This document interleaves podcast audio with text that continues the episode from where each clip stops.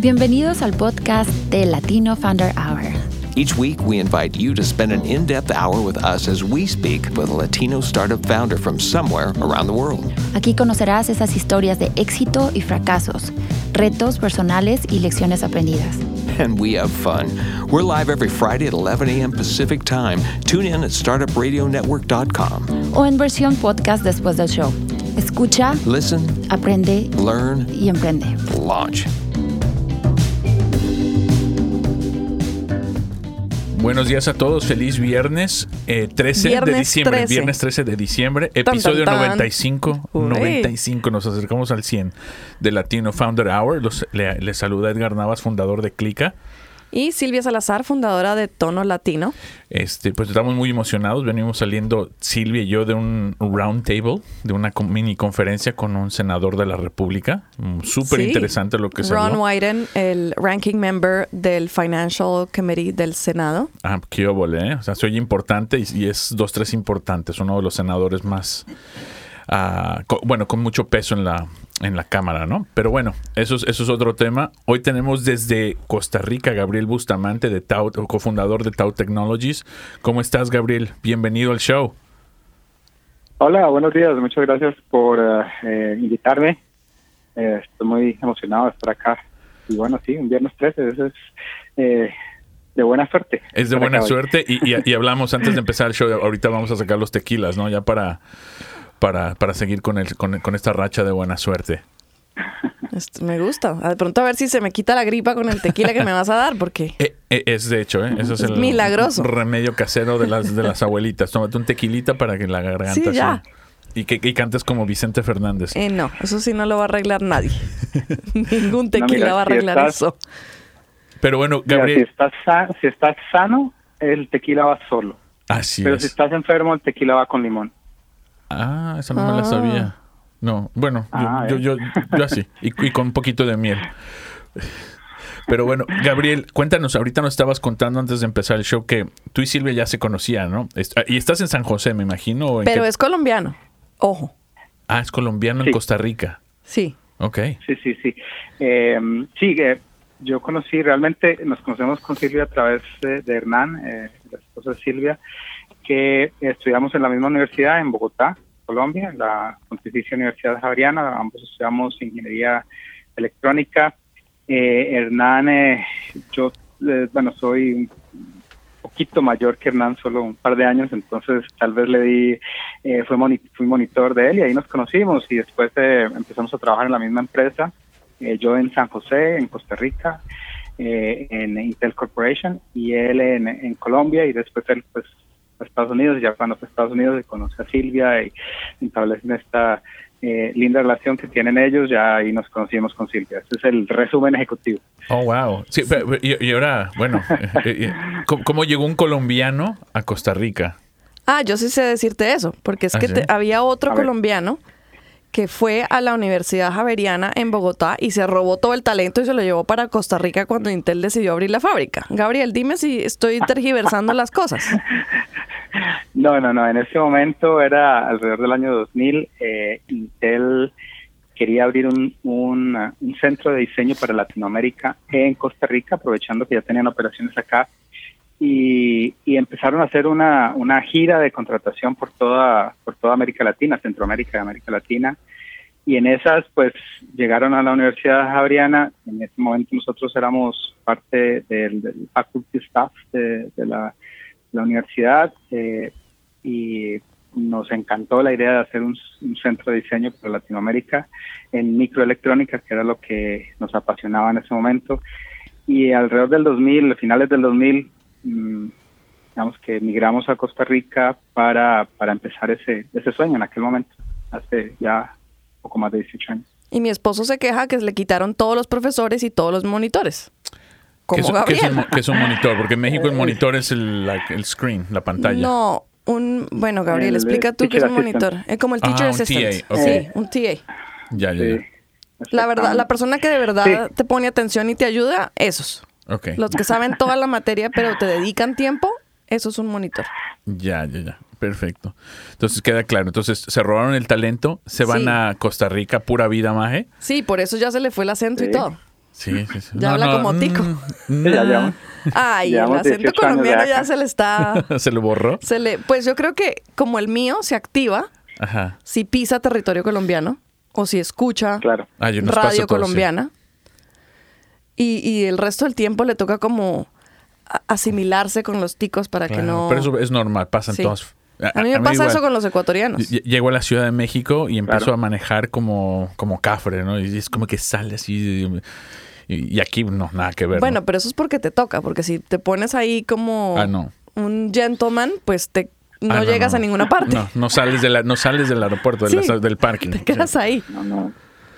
Pero bueno, Gabriel, a ver, entonces Sí, una- cuéntanos. Dicen, dicen que bueno, que extranjero una vez, una vez, extranjero toda la vida, ¿no? Yo, en, Co- en Costa Rica me preguntan de dónde soy y cuando llego a Colombia me preguntan igual, ¿de usted de dónde es? A mí me pasa exactamente lo mismo.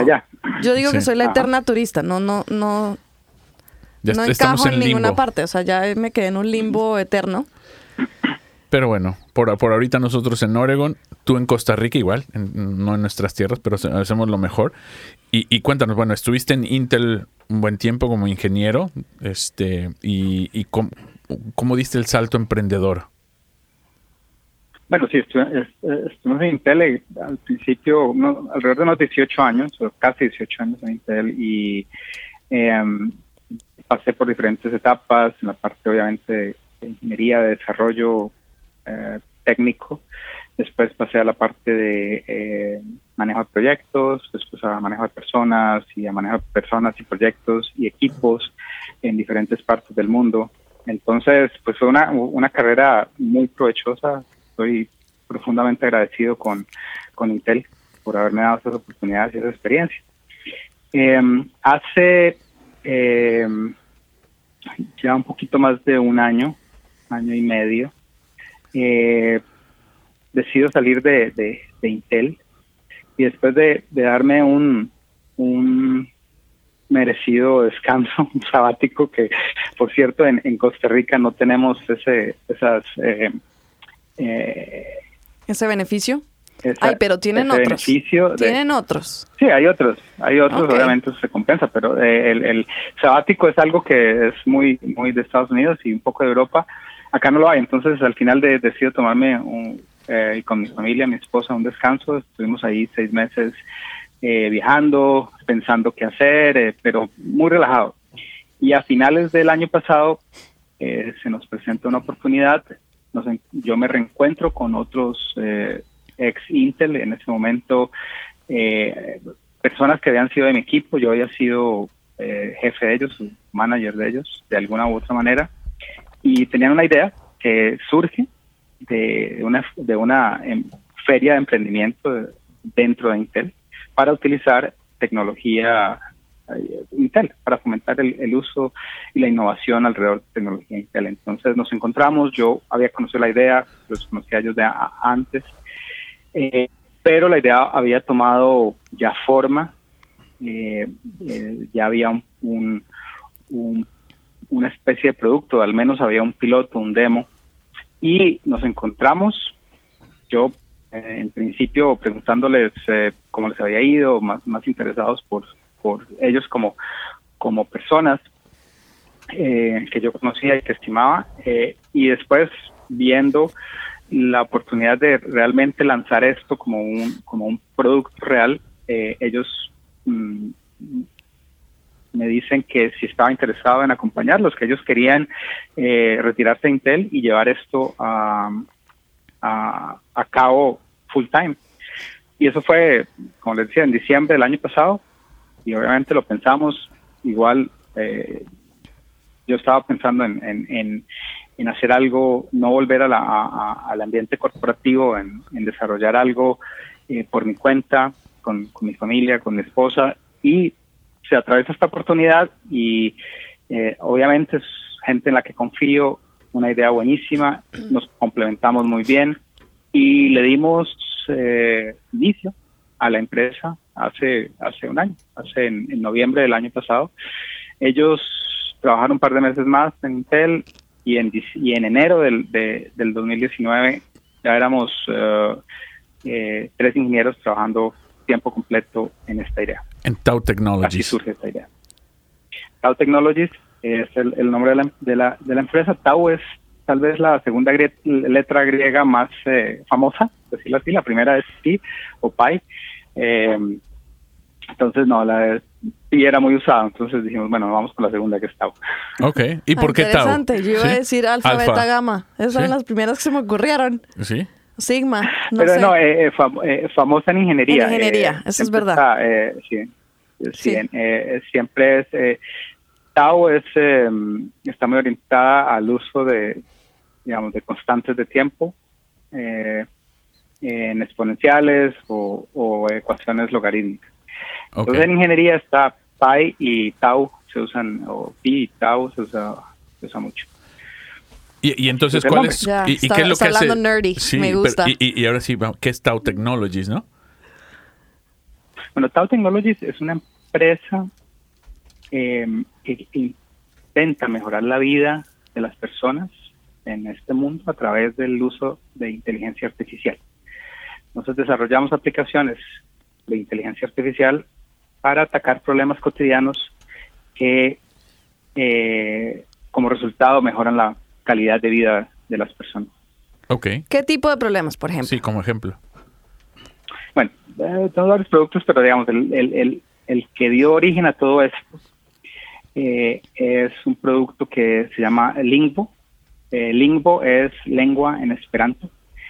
Eh, necesitamos asociarnos con alguien de mercadeo porque realmente si se dan cuenta todos estos los nombres y, y no son muy muy catchy, no son así muy pegajosos. Son un poco Pero nerdos bueno, porque Lin- ustedes Lin- son de Intel. Sí, Ay, yo sí, entiendo de dónde está saliendo todo esto. Sí, Yo I también get lo it. entiendo. Yo no soy ingeniero, pero lo veo. Sí. Sí, sí, somos bastante cuadriculados.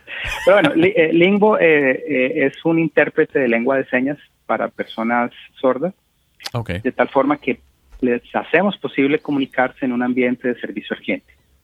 Entonces tenemos un, un sistema que hace tratamiento de video a través de una cámara y eh, ese tratamiento de video lo pasamos por un o, eh, software de inteligencia artificial que interpreta esas, esos movimientos de brazos, manos, rostro, los interpreta en una de una, de una seña, los pasa a, a un lenguaje hablado, en este caso eh, español, porque es donde lo hemos, lo hemos desarrollado. Ok, Entonces- te tengo una pregunta A, a través del... claro, específicamente de eso, porque yo sé que yo pensaba erróneamente que el lenguaje de señas era universal y resulta que no. Y hay cosas como American Sign Ah. Language. Yo también, es lo que iba a preguntar Eh, también. entonces- ASL, sí. ¿Cuál es el lenguaje Sí, de, señas que tiene- usan? Cada país tiene su propia lengua de señas y es como un idioma al final. Wow. Hay, hay señas, hay señas universales, hay señas muy comunes, digamos, ¿sí? Ah, pero cada país tiene su forma de, de verlo y, y, ah, ah, es, es normal. Si ustedes ven incluso el, el- el inglés o el español, cada país, aunque hable inglés y español, tiene sus propios slang y su propia forma de decir, sus propios eh, dichos. Algo parecido sur- eh, pasa en, el- en el- en- en la lengua de señas. Eh, entonces, en Costa Rica se llama eh, la, la lengua, eh, eh, lengua de señas costarricense, se llama LESCO. En Estados Unidos es la ASL. American Sign Language. En Panamá es el, el Panamá, el lengua de señas de Panamá, en Colombia es lengua de señas de Colombia y así en Chile. Wow, o sea Cada que, uno que- tiene que, por ejemplo, no tenemos un, O un sea- en español, ¿no? Un colombiano y un tico, ¿cómo se hablan entre señas? ¿Se entienden? ¿Como, como nos entendemos verbalmente o no? Grave. Eh, eh, si es muy si es muy diferente la lengua sí es es eh, no es tan directo como el como el lengua el lenguaje hablado. Pero las personas sordas eh, desarrollan esta forma de comunicación que es muy histriónica. Entonces ellos realmente la, eh, la comunicación es posible.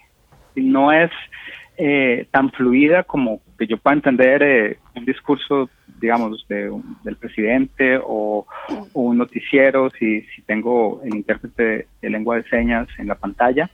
No voy a entender completamente todo, pero sí, es, sí, sí puedo comunicarme. Wow, qué a pesar de que el lenguaje de señas no es no es exactamente igual. No, y esa, esa, acabo de aprender algo nuevo, ¿no? Que qué difícil, o sea, que qué problema tan grande para la gente que sordomuda el no poder, este, y, y olvídate ya de otros idiomas, nada más la, la gente del, de español, ¿no? Yo, yo, yo asumí, es, es más, yo asumí que todo, que el, el lenguaje de señas era para todos, Era universal, sí. Eso es una... Después me, sí me enteré hace años que era ASL y era muy específico, pero después, entonces, en mi cabeza asumí que el español pues, era para todos, ¿no? Pero wow, qué Que problemón. todo el español, que todos te habla España tenían el mismo la, la misma Sí. lengua de señas. No, no hay hay señas que sí seguramente son son similares. Que algunas señas parten de, de la primera la primera letra eh, de la palabra. eh, mm, algunas palabras, algunas señas parten de esa de, de la primera letra, de cómo se deletrea la primera letra en señas para hacer la seña. Digamos, es común que eso suceda. Entonces puede haber que puede puede pasar que, que se parezcan señas, pero pero sí es, dif- es diferente. Y, y eh, por ejemplo, una algo muy local de Costa Rica es el pura vida. Sí. ¿sí? Pura vida. Pura vida no hay una equivalencia y la seña de pura vida pues no hay una equivalencia en Colombia o en Nicaragua porque el hecho de la, la expresión pura vida no existe. Sí, no. Y, y la dirección, Eh, ese tipo de la cosas, tra- sí. o sea, la tra- bueno, no sería una traducción, pero la el gesto de pura y vida no tiene nada que ver con lo que estás tratando de decir. Es un sí, es una expresión. Sí, en, México dices que- eso, ok, con pura vida, ok. Sí. Amén. Exacto. No, no, no, no, no. Es un problema muy complejo. Sí. Eh, es chistoso porque yo me acuerdo de cuando en Intel estaban hablando de una cosa de esas en el año 2013. Fue la primera vez que yo oí de una idea como esta, Gabriel. Me acuerdo porque era recién volví yo de mi sabático, del que tanto querías tener y que no tuviste. Ah, que, una que- rata. que por, que por cierto, de- déjame, a- a- ahí este, hay un misconception, ¿no, Gabriel? Eh, no, en, en Estados Unidos no existen los sabáticos, es- eso es cosa de Intel. Aquí, de hecho, este, este país, este, el que no trabaja se muere de hambre. Aquí no, eso es muy, muy- Sí, sí. un super beneficio Nike también de lo Intel, tiene. Es un, es un excelente beneficio de De Intel. muy pocas compañías. Eh, porque- y muy pocas compañías lo tienen, sí. Porque yo Sí, incluso, yo, el único asistente en una compañía grande fue en Daimler y mm, en nada de eso. Eso es de tus 10 días contados y si bien te iba y, y, y Sí. súper contados. No, no, no, no. no, Eso de sabáticos, pff, jamás.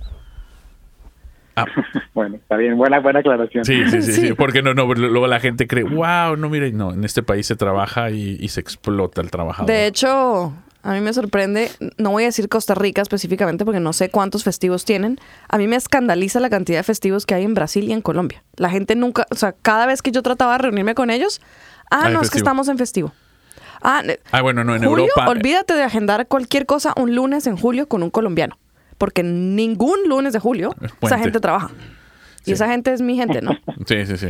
Eh, digo, ok, me voy a calmar un poquito. Sí, Ya, no, no, no. esto- es que Silvia hoy tomó tres tazas de café, así es que viene prendidísima. Vengo, sí, y viene, de, ver un- y viene de, de- de- de estrechar la mano con un Sí. senador y, y- Eso me, creo que el café más la adrenalina de, de estar en contacto con el senador de Oregon, ya fue como un Red Bull en- encima Sí. de eso. Oye, y que fue curioso, lo vimos tomar una llamada importante y creímos que era para, para, así, para sacar a alguien, a, ci- a ciertas sí. personas de ciertos lugares, pero Y no. no, desilusión. Pero, eh, miren, vamos a hacer una pequeña pausa bueno. para, para, Para- para los auspiciadores para- sí, y pagar las cuentas y ya Y ya regresamos. volvemos, no se vayan.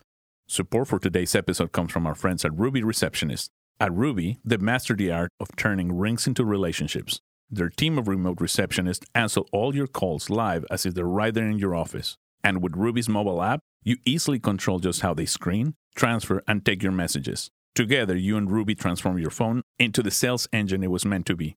Visit callruby.com forward slash startup radio to sign up, or better yet, call them at 833 861 8100 and use promo code StartupRuby. Tell them Sylvia and Edgar sent you, and you get a $150 credit. Today's episode of the Latino Founder Hour is brought to you by CPA Dudes, where accounting is never boring. Their price is not based on time, instead, customers decide what to pay them. They don't charge you for sending invoices, phone calls, emails, texts, or meetings. They just get the damn job done. Find them at cpadudes.com slash startupradio. Bueno, estamos de vuelta aquí en el Latino Founder Hour entrevistando a Gabriel Bustamante, fundador de Tau Technologies. Y él nos estaba contando que, que su compañía está usando inteligencia artificial para, para mejorar la vida de la gente, resolviendo problemas que él llama cotidianos. Y nos contó de un problema muy complejo, que es, no, o sea, no quiero usar la palabra traducir porque no es traducir, pero interpretar el lenguaje de señas y convertirlo a un lenguaje hablado. ¿Lo, lo describí de una manera correcta, Gabriel, o no? Eh, muy bien. Ok, muy bien. bien, bien. Eh, sí, claro que puse atención. Eh, pues es que aprendí de, de una señora que yo amo y adoro, que se llama Rachel Maddow, que siempre ella dice las cosas y luego chequea a ver si dijo las cosas bien, y me gusta mucho cómo ella lo hace. Pero mi siguiente pregunta es, bueno, eh, obviamente ese problema es súper complejo, como estábamos hablando. Para la gente que se acaba de unir al podcast, pues quiero contarles que uno jura y recontrajura que pues, el lenguaje de, de señas es universal y que lo que dice un alemán y lo que dice un colombiano en lenguaje de señas usan las mismas señas y resulta que no. De un colombiano a un panameño, a un costarricense y a un mexicano, todos usan probablemente señas diferentes. Entonces se imaginan la complejidad de este asunto. Hay otro tipo de problemas como más, no quiero decir simples, pero ah, creo que hay muchas, muchas cosas que se pueden resolver con, con inteligencia artificial. Hay cosas del día a día que son innecesariamente complejas y se podrían resolver. ¿Ustedes están también evaluando esas cosas o prefieren enfocarse en estas, estos retos intelectuales como el que nos acabas de describir? Sí, tecnológicamente tienen razón, eh, Silvia, es muy complejo, es muy, muy complejo. Eh, mucho más, por ejemplo, que, interpretar o que escuchar la voz la voz hablada. Digamos, ahora hay un montón de herramientas, está Alexa, eh, Siri, eh, el de Google, hay un montón de uno habla y ya saben que está diciendo uno. eso. Bueno, esto es eh, tal vez un orden o dos órdenes de magnitud más complejo, porque eh, implica movimientos, acciones, y cada persona hace los movimientos un poco diferentes. Entonces, las variaciones son mucho más que, más complejas y diversas que en la voz, por ejemplo. Pero, quitando la complejidad tecnológica, atacamos un problema que es fundamental en la vida cotidiana de un sector de nuestra población y es comunicarse. Entonces, eh, vamos al, al, al, ejemplo sencillo que vas a, a, un restaurante de comida rápida y tú quieres pedir muy bien el combo 2, probablemente solo diciendo el número 2 o con la mano dices el número 2 es suficiente. Pero, ¿qué tal si lo quieres para llevar o si no te gusta la cebolla o eres uh -huh. alérgico al pepino? Entonces la cuestión se complica. Y esto es un, un ejemplo súper cotidiano del día a día. Imagínate ir a comprar un tiquete para el teatro, ir a, a pedir información eh, de turismo o uh -huh. eh, ir a un banco a, a sacar dinero. Eh, entonces es, es tecnológicamente sí es muy complejo.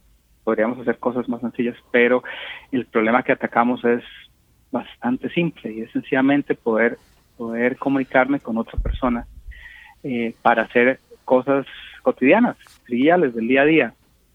Quiero, no sé, hacer una compra en un supermercado eh, o, como les decía, un retiro en, en, en un banco o eh, quiero que me atiendan en una oficina de, de salud.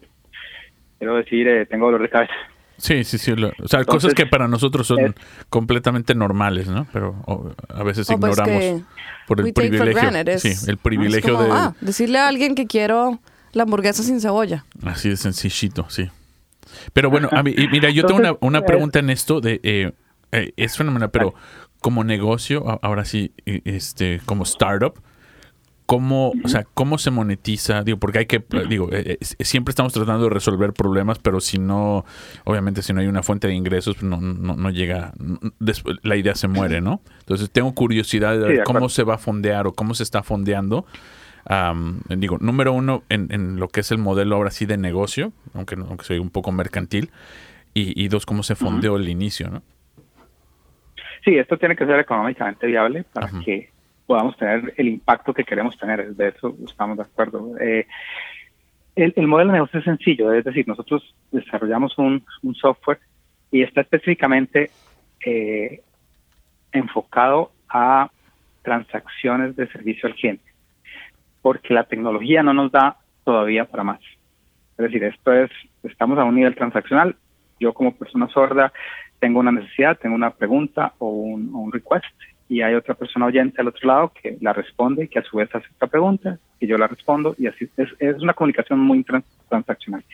En el estado de tecnología que tenemos no podemos ir, todavía ir un poco más allá, no es como que eh, yo puedo eh, relatar una historia y, y, y, nuestro sistema la va a poder interpretar como, como vemos a veces en la, en la televisión y hay un, un intérprete humano que hace toda la interpretación de, de lengua hablada a lengua de señas. Todavía no, nuestra idea es que en unos cuatro o cinco años vamos a ser el, Siri o la Alexa de la lengua de señas, pero en este momento es muy transaccional. Entonces, con esa tecnología podemos solucionar el problema de comunicación en plataformas de servicios cliente.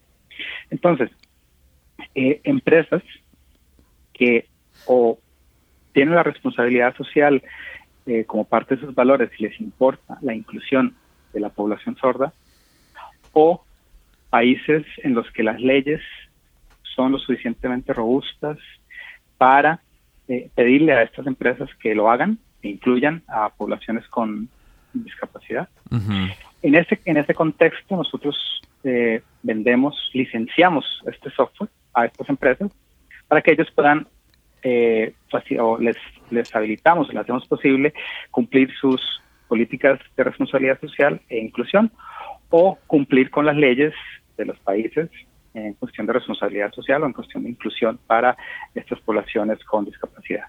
Entonces, el modelo muy sencillo es un business to business.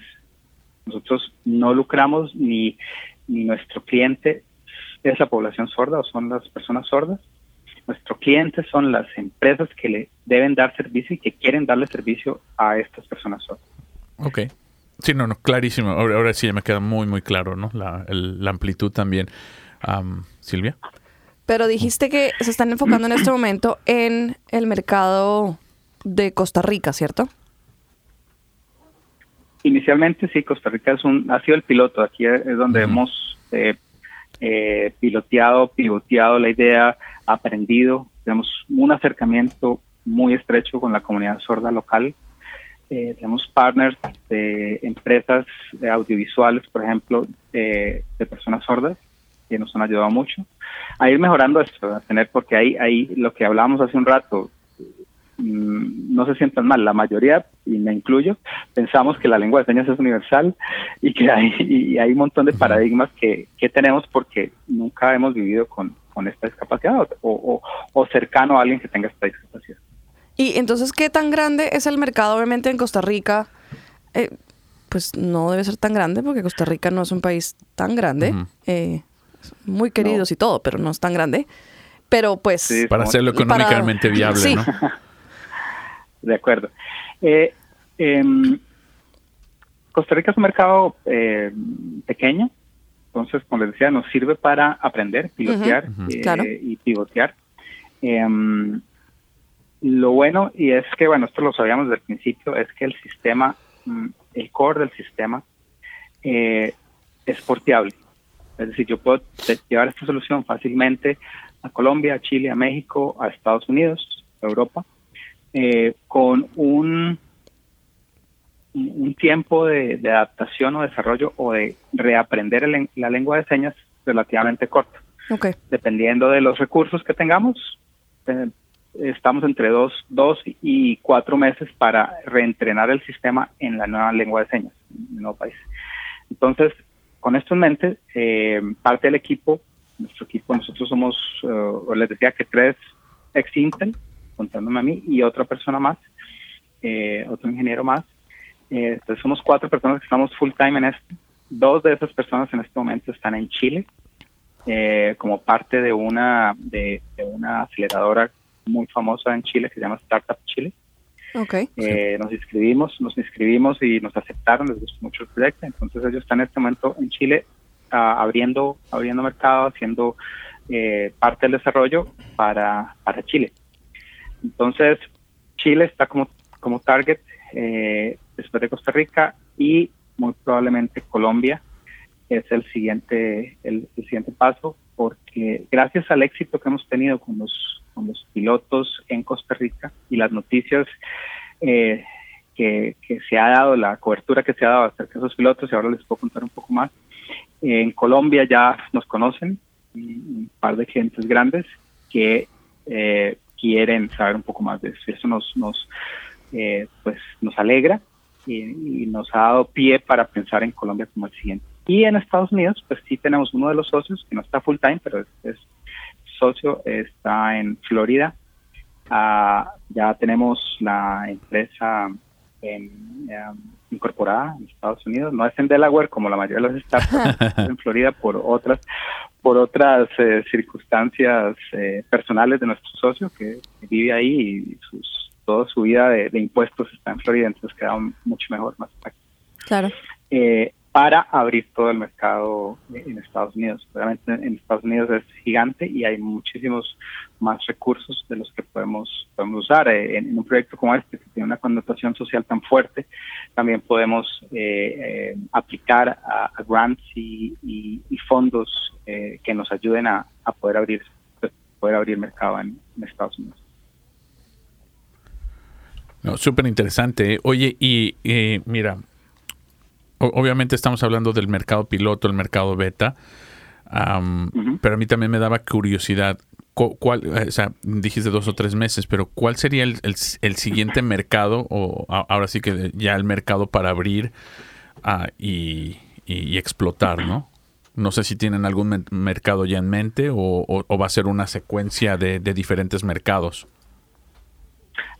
Bueno, el, el, mercado en general, es decir, como el, Total Available Market lo vemos gigante porque es cualquier empresa que le dé servicio a servicio a clientes, a personas en, eh, en persona, digamos, en face to face. Eh, en este momento, ah, las empresas en los, o el segmento que estamos, en el que hemos eh, realizado los pilotos es el segmento financiero, es la banca. por diferentes motivos, digamos, porque tuvimos un acercamiento desde hace un año en un, en un evento en Costa Rica de FinTech que nos invitaron, al que expusimos nuestro, nuestro proyecto y ganamos ese evento y eso nos dio pie a, contactos en la parte de, banca. Entonces en Costa Rica tenemos eh, el piloto con uno de los bancos privados más grandes de la región, que es el BAC Credomatic. Es parte del grupo Aval, que es un grupo mm, eh, de capital eh, colombiano muy grande en toda Latinoamérica. Entonces, en este momento nos hemos enfocado mucho en, el sector financiero. Ya tenemos otros otros clientes en, en, la, en la fila, en el pipe, alrededor de banca. Pero eso nos ha abierto otras posibilidades. Aquí eh, estamos viendo con el, eh, oficinas gubernamentales que además por ley necesitan tener este tipo de, de, inclusión y es muy costoso eh, contratar a alguien o entrenar a alguien en lengua de señas. Em, entonces, y los servicios de videoconferencia, que es el, otro, eh, la, otra alternativa también, son no son escalables y, y, son muy costosos. Entonces, eh, el mercado en general es, gigante. Ahora, eh, incluso en Costa Rica, siendo un país pequeño, si solo nos dedicamos a la banca, ya es suficientemente grande y podríamos tener alrededor de unas 400 sucursales en las que el sistema podría ser eh, instalado. Ahora, 400 sucursales comparadas con tal vez eh, casi 700 sucursales de un solo banco en Colombia, pues esa es la dimensión en la que estamos, en la que estamos viendo. La siguiente alternativa, la, siguiente, el siguiente país, por así decirlo, para abrir eh, sería Chile, que ya tenemos presencia ya, tenemos personas establecidas en Chile, gracias a Startup Chile, como les comentaba. Y el siguiente sería, eh, estamos en un en, eh, en, en, paralelo evaluando Colombia y Estados Unidos. Dependiendo de los negocios que surjan o, o de las ayudas que surjan en, en uno u otro, sería el siguiente después de Chile. Te tengo una pregunta y no sé si me vas a odiar. Pero es que quiero saber, por ejemplo, cuál es la ventaja de usar esta tecnología versus pedirle a una persona que implementa lenguaje de señas que escriba algo y se lo muestre a alguien. Por texto. O por texto. O sea, ya tenemos Muy buena pregunta. el swipe to text, que es, o sea, yo escribo mensajes de texto de una manera muy rápida o en un computador puedo escribir muy rápido eh. Y, y le muestro a alguien. Yo no sé por qué todos los diciembres yo, yo pierdo la voz. No sé, es un, como un regalo que le doy a mi esposo por unos cinco días, todos los años. Y, y él lo disfruta, disfruta el silencio, pero entonces cada vez me vuelvo más rápida escribiendo cosas en mi celular y mostrándole la pantallita. ok, bueno, es muy buena pregunta. Eh, pero Silvia, tu ah, lengua madre es el español y probablemente también eh, eres muy buena haciendo lo mismo en inglés. Em, la lengua madre de una persona sorda es su lengua de señas. En el caso de Costa Rica, pues, es la LESCO, eh, o en el caso de Estados Unidos, la ASL. Esa es la lengua con la que la persona crece y aprende. Esto es lenguaje natural. En muchos casos, la persona sorda no es, no es, no es tan fluida en el lenguaje hablado, en, en el lenguaje hablado. Eso quiere decir que leen lento o leen, digamos, tienen dificultades para leer o escribir en el lenguaje hablado. Es un círculo vicioso. No, no, tengo, pero sabes eh, que mira, es que nos acabas de aclarar otra duda que también Sí. igual de percepción, ¿no? Decimos, ah, pues viven en México Sí. o Costa Rica, hablan español, leen español. Ok, no, más bien, perdón, no lo hablan, pero lo leen. y- a- a- a- no, tienes Pero razón. es, o sea, no, es como hablar en tu segundo o tercer idioma que no dominas. Exacto. Claro. Y pues, o sea, si me, me pones a hablar, yo chapoteo el portugués. Si me dan una caipiriña, pues un poquito mejor. Pero que fluido. pretendas que yo tenga una conversación con una persona de un banco en Ajá. portugués, eh, Cero, ¿no? no, y no puedo llegar borracha. Ajá. O sea, no.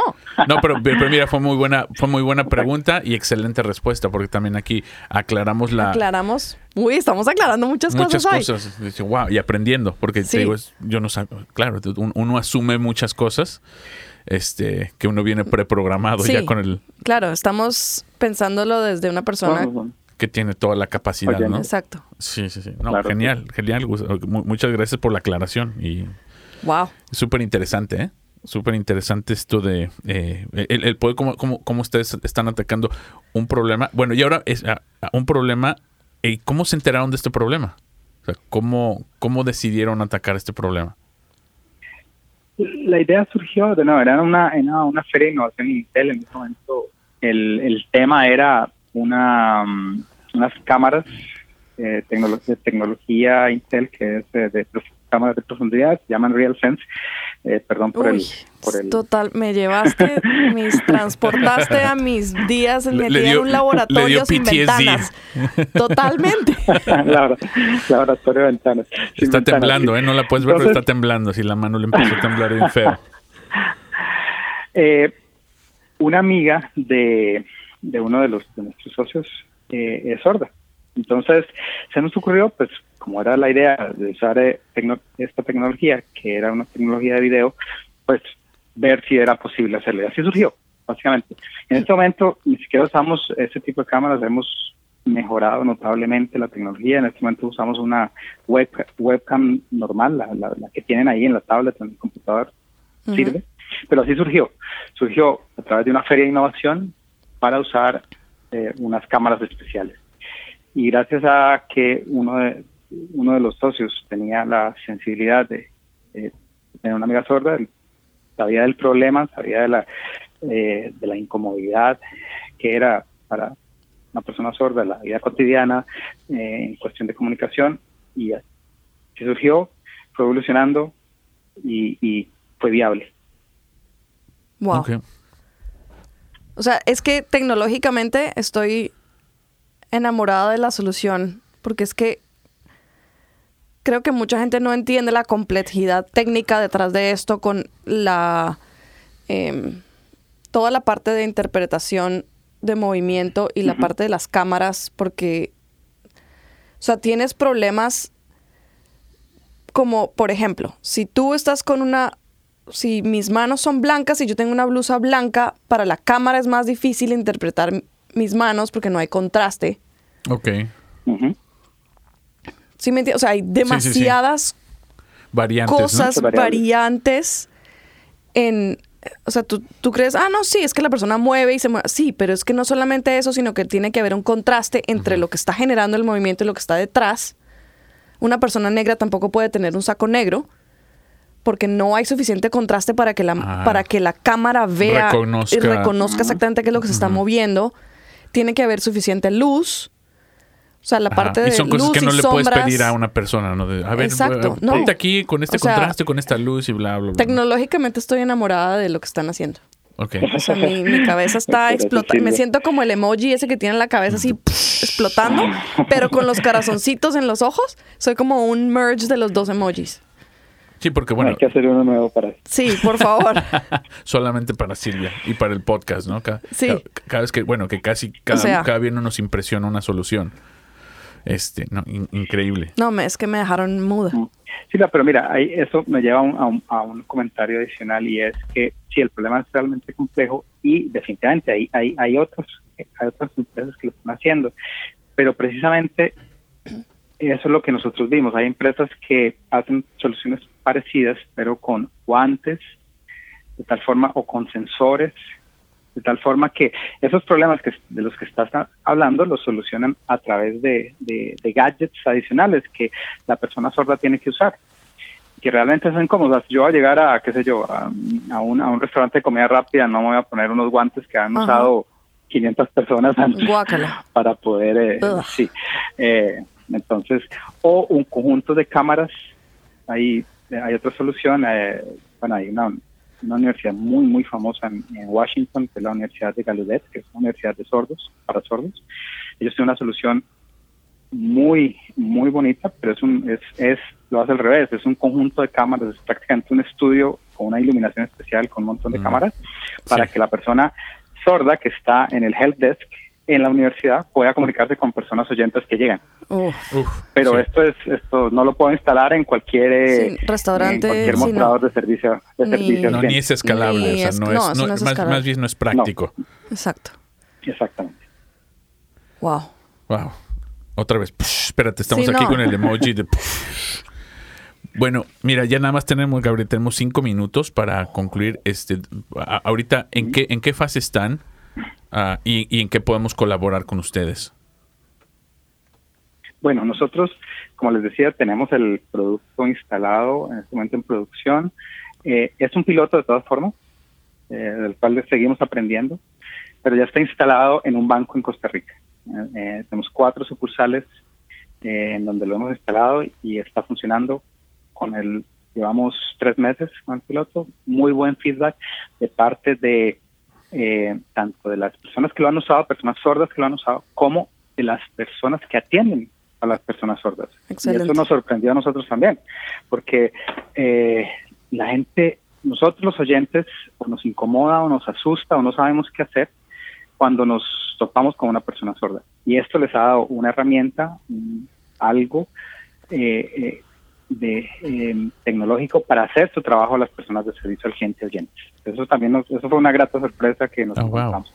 Entonces Súper. estamos en- estamos en ese en ese punto, o sea, el, el sistema está listo. En este momento estamos en más más en el proceso de conseguir más clientes, de, reforzar la parte de mercadeo y ventas y de considerar otros mercados como les decía eh, Chile, Colombia y Estados Unidos.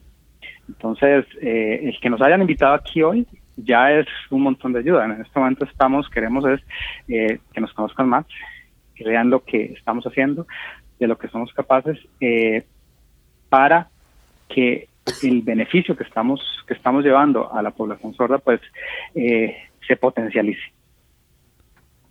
Bueno, y, y, y, bueno, ¿cómo los encontramos en redes para empezar a, empezar a ayudar a diseminar esta información?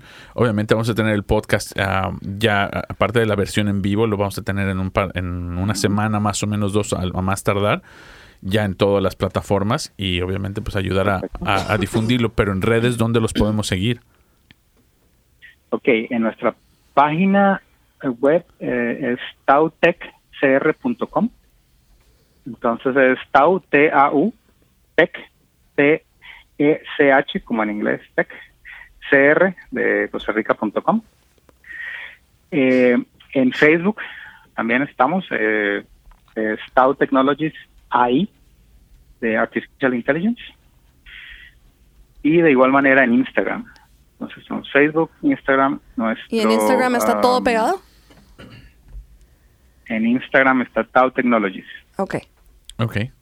Entonces sigamos a Tau Technologies, Sí. hagamos ruido. Sí.